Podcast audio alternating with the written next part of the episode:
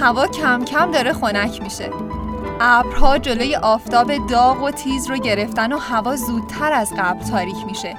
همه اینا یعنی پاییز از راه رسیده. فصل شروع مدرسه، فصل خشخش برگ‌های زرد و خشک، فصل بارون‌های دم غروب.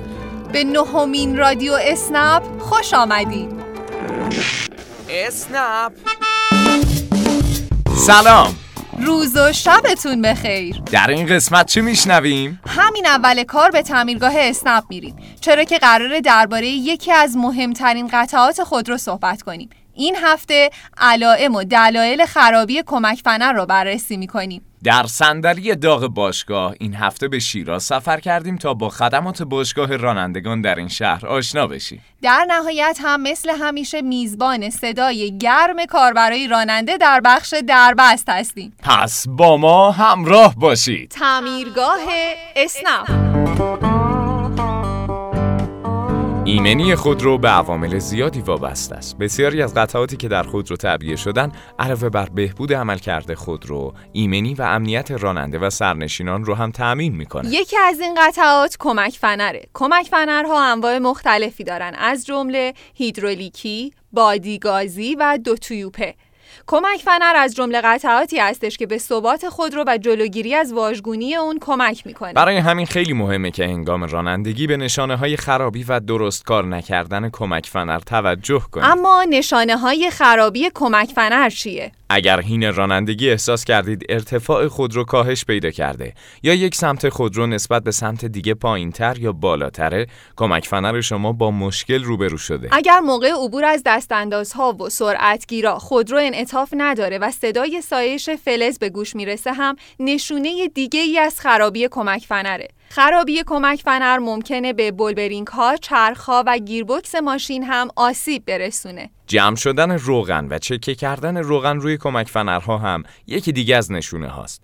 این موارد باعث میشه کنترل خودرو سر پیچ‌ها دشوارتر از قبل بشه و شتاب خودرو موقع ترمز کردن هم به سمت جلو بیشتر میشه. اما چی باعث خرابی کمک فنرها میشه؟ عبور از مسیرهای ناهموار، حمل بار بیش از ظرفیت خودرو و عبور از ناهمواری‌ها با سرعت بالا یا تیکاف کشیدن میتونه صدمات جدی به کمک فنرها وارد کنه. راستی فراموش نکنین اگر قصد تعویض کمک فنرهای ماشینتون رو دارین، حتما هر دو کمک فنر جلو یا عقب رو با هم عوض کنید. صندلی داغ باشگاه رانندگان. این هفته هم با دومین قسمت صندلی داغ در خدمت شما کاربرای راننده عزیز هستیم. در شماره قبلی به شهر قم رفتیم و با خدمات و تسهیلات باشگاه در این شهر آشنا شدیم. امروز هم اومدیم به شیراز تا در جریان فعالیت‌های باشگاه در این شهر دوست داشتنی قرار بدیم. سلام و خسته نباشین. اول از همه لطفاً خودتون رو معرفی کنید. سلام عرض می‌کنم خدمت شما و کاربران راننده اسنپ، مخصوصاً کاربران راننده شهر راز، شهر شعر و ادب، شیراز.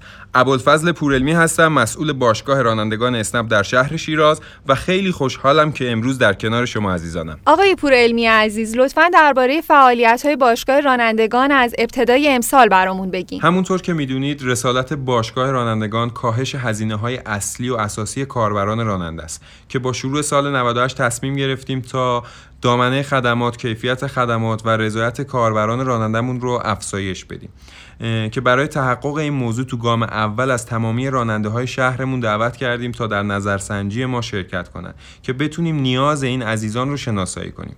توی گام بعدی شروع کردیم به عقد قرارداد با تامین کننده هایی که خدماتشون اولویت بالاتری برای راننده هامون داره و حتی شرایط قراردادهایی که تو سال گذشته بسته بودیم و بر اساس درخواست و نیازهای راننده های شهرمون تغییر دادیم. و در اینجا جا داره از تمامی راننده ها خواهش کنم تا باشگاه رانندگان رو از طریق تمامی راههای ارتباطیمون دنبال کنن و با ما در نظرسنجی ها مشارکت داشته باشن. این موضوع کمک شایانی میکنه به رشد و ارتقاء سطح کیفی باشگاه رانندگان و در نهایت خود شما عزیزانید که از این خدمات بهره میبرید. تنوع خدماتی که در اختیار کاربرای راننده قرار میدین به چه صورته؟ خب خدا رو شکر خدمات باشگاه رانندگان تو شهر شیراز از تنوع بالایی برخورداره که اومدیم این خدمات رو به 2 تا بخش تقسیم کردیم. بخشی از این خدمات مرتبط با خودروی راننده است و بخشی دیگه که خدمات تفریحی، رفاهی و درمانیه مربوط به معیشت راننده ها و خانواده های محترمشون میشه. در حال حاضر تو بخش خودرو راننده ها خدمات تعویض روغن، خرید لوازم یدکی، خرید باتری، تعمیرگاه، خدمات شارژ کولر، معاینه فنی و امداد خودرو رو دارن که میتونن از همه اینا استفاده کنن.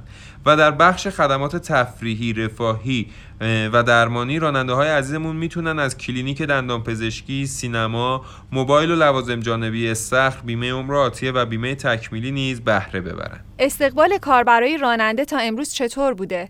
سوال خیلی خوبی بود. ببینید، برای استقبال بیشتر اولین نکته‌ای که حائز اهمیته اینه که بتونیم اعتماد راننده ها رو نسبت به کاری که داریم انجام میدیم جلب کنیم و لازمه اصلی این کار عقد قراردادهای معتبره که علاوه بر کیفیت بالای خدماتی که از سوی تأمین کننده داره ارائه میشه، این اطمینان رو میدیم که این قراردادها از نازلترین قیمت ها برخوردار هستند و نتیجه همه اینها جایگاهیه که امروز بهش رسیدیم.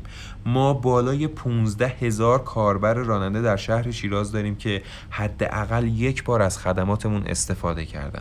همینطور از تمامی رانندگان درخواست میکنم تا در صورت نارضایتی از خدمات ارائه شده اونو با ما در میون بذارن و واسه این کار میتونین با پشتیبانی اسنپ تماس بگیرید و یا به صورت حضوری به دفتر شهر شیراز مراجعه کنید و مشکل پیش اومده رو به ما گزارش بدید تا ما در اسرع وقت نسبت به رفع اون مشکلات اقدام کنیم.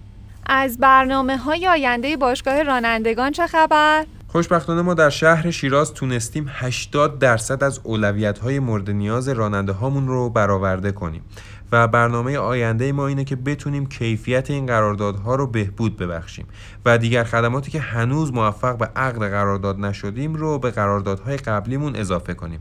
راننده ها میتونن با دنبال کردن باشگاه رانندگان اسنپ در پیج اینستاگرام و همینطور پیام رسان داخل اپلیکیشن راننده و نوتیفیکیشن های ارسالی از طرف باشگاه رانندگان از قراردادهای جدیدمون با خبر بشن و ازشون استفاده کنن. و کلام آخر یه خدا قوت میگم به همه راننده های زحمتکش دوست داشتنی اسنپ در سر تا سر ایران عزیزمون و همینطور شما مجری توانا و همه همکارانم در باشگاه رانندگان اسنپ که شبانه روز در تلاشن تا رضایت و آسودگی خاطر رو برای شما رانندگان عزیز به ارمغان بیارن.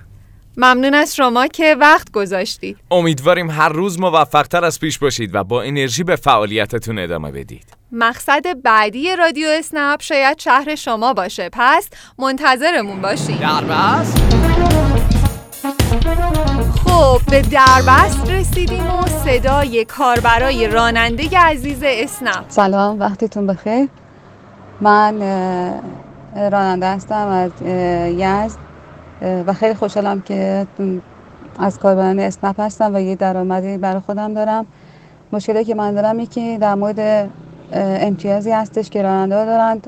من مثلا بعضی موقع بوده که راننده مسافر آقا سوار کردم، ایشون حرفی رو زدن، برخورد کردن که در شأن یک خانم نبوده و وقتی که من سکوت کردم یه جوابشون دادم که لطف کنید از این حرفا دیگه نزنید، شاید همونجا بحث خاطر پیدا کرده. ولی من فرداش دیدم که من کسی امتیاز دادم در صورتی که روز قبلش خیلی از مسافرها به من امتیاز کامل رو دادن. سلام و خسته نباشید عرض می‌کنیم به شما کاربر راننده عزیز. ما افتخار می‌کنیم که کاربرای راننده فعال خانم در سراسر ایران داریم. در مورد امتیاز هم در صورتی که موردی مشابه چیزی که بیان کردید پیش اومد، کافیه پس از پایان سفر این مورد رو به پشتیبانی گزارش کنید. همکاران ما در پشتیبانی حتما از شما حمایت می‌کنن.